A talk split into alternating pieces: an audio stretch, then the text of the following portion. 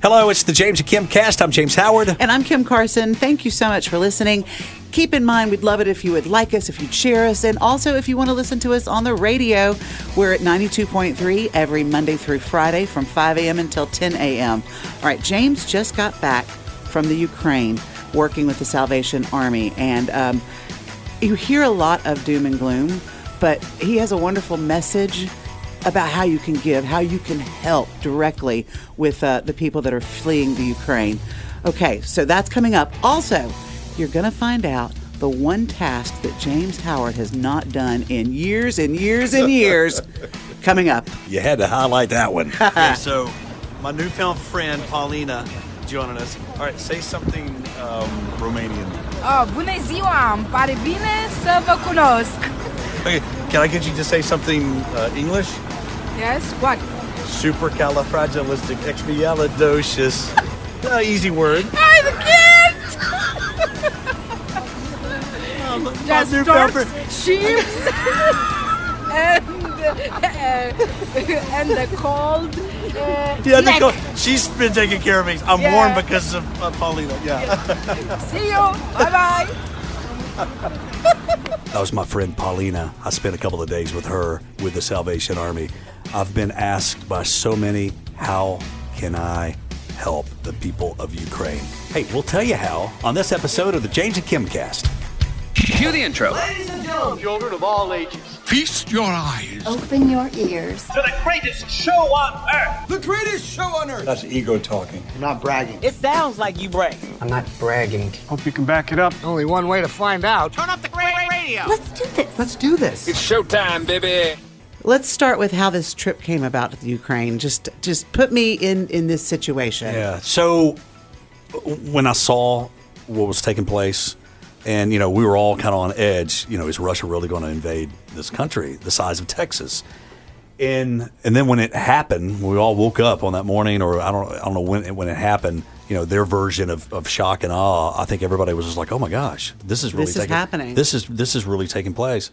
And th- to see on the news every single day what the people in, in Ukraine, what they they're going through, what they've gone through, and uh, I just instantly I was just like, uh, uh, how can I help? And I was thinking more locally, you know. Uh, one of Lucy, my daughter's uh, Bible study classes, they painted a big Ukrainian flag, you know, and I, and I flew that underneath uh, my hot air balloon.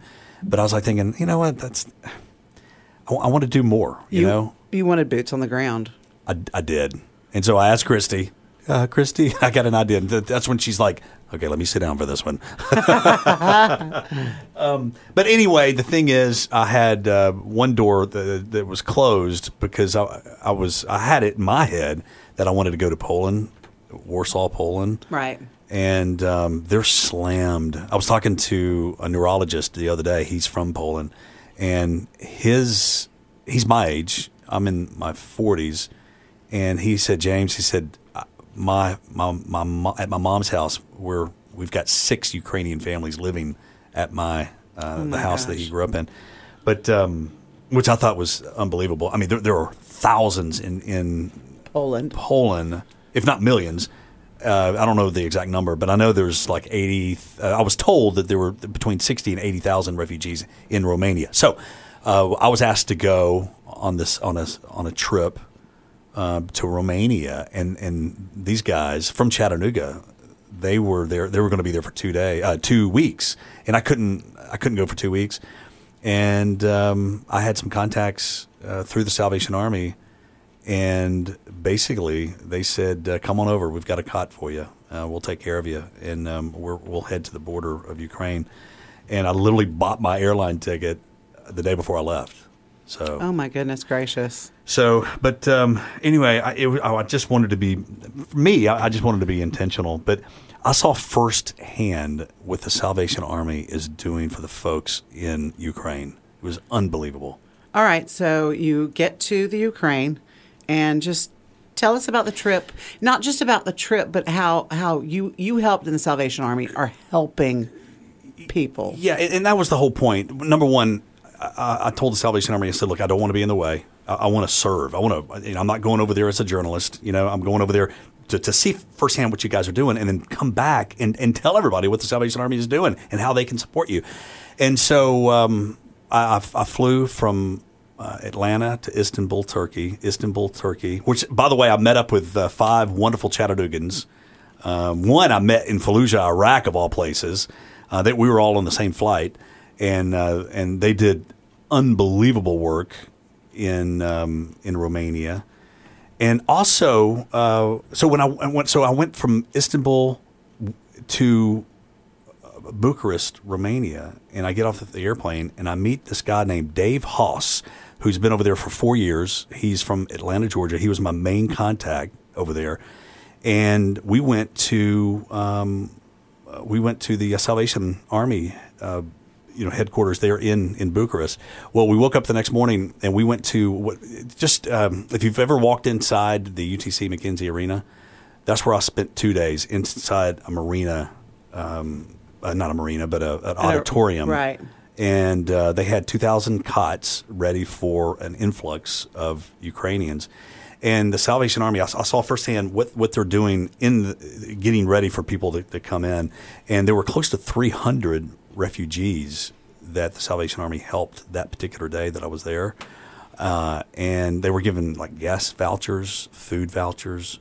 They had thousands of clothes uh, clothes items that the Ukrainians had donated, and so they put me to work stacking clothes and rearranging clothes, children's clothes, adult clothes, winter clothes, Right. spring clothes, summer clothes, and uh, I worked there for two days.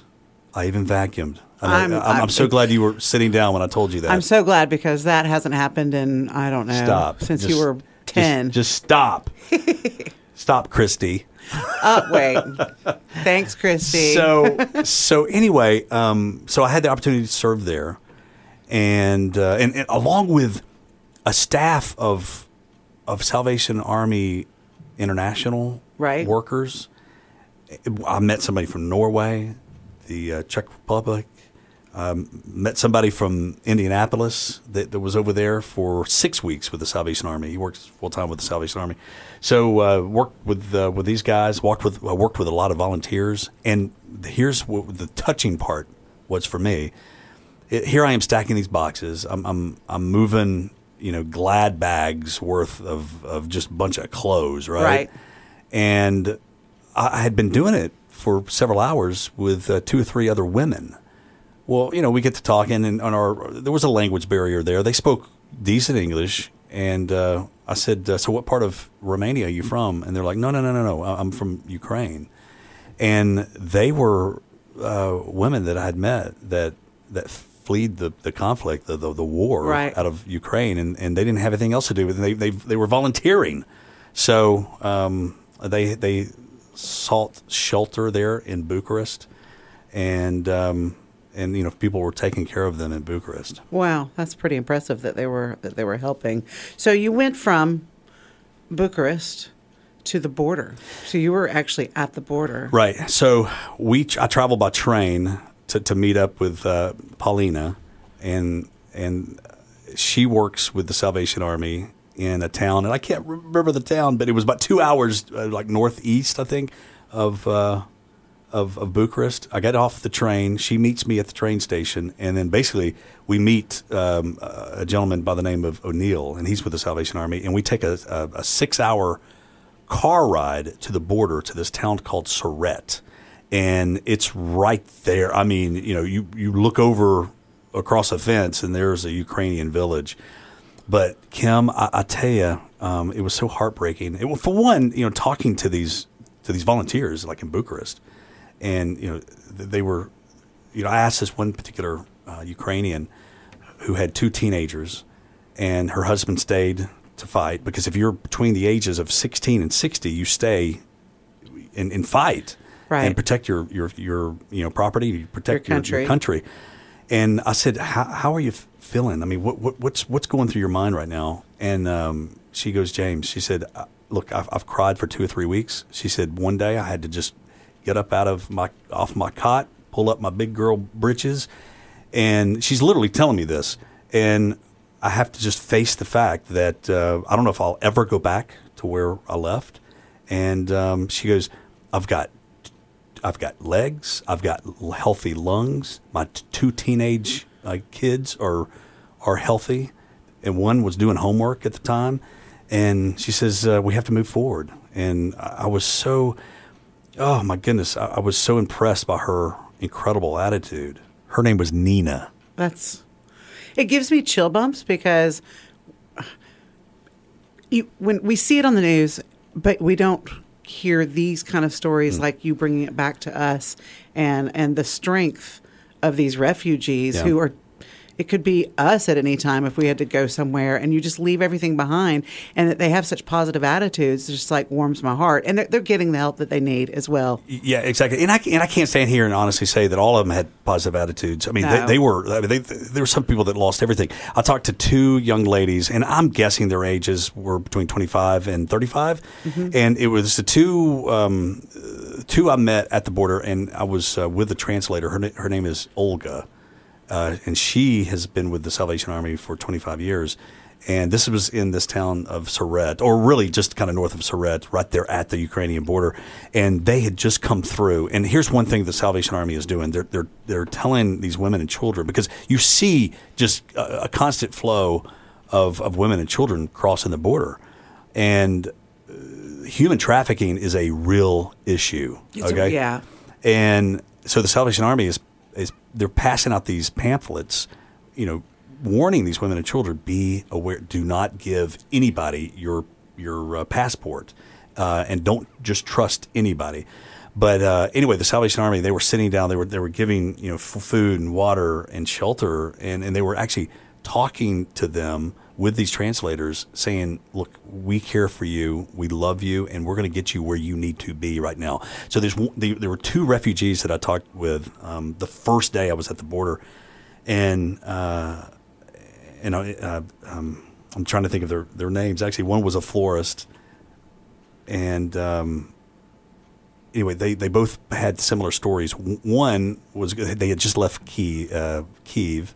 One was going to Germany. The other one was going to Italy. When they crossed the border, they had no idea how they were going to get there. they just knew they needed to get there Yes, exactly. Now the um, uh, and I want to say her name was Tabitha, uh, but anyway, she told me she said, I said, what did you leave behind? And she said, my home, my family, um, my work that I loved. She showed me a picture of her uh, former school, and all the windows were blown out. oh And she says she uh, it was very touching. It was a very touching moment when the Salvation Army um, said, "Here's what. Here's how we're going to help you. We've already called a cab, and we've got one of um, we've we've got a volunteer that's going to actually take you." To the bus station, and when you get to the bus station, you're going to do this, this, and this. You're going to be taken care of. Did, they did that for this one, uh, for these two young ladies. Uh, they started they both started tearing up and they said how much is this service? And the salvation army said it's free. It's free. And they were so happy. They were so like it was like a, it was like a weight off their shoulders you know? So i cannot say this enough. I've been asked by so many people who should i support? Who should i give to? What can i do?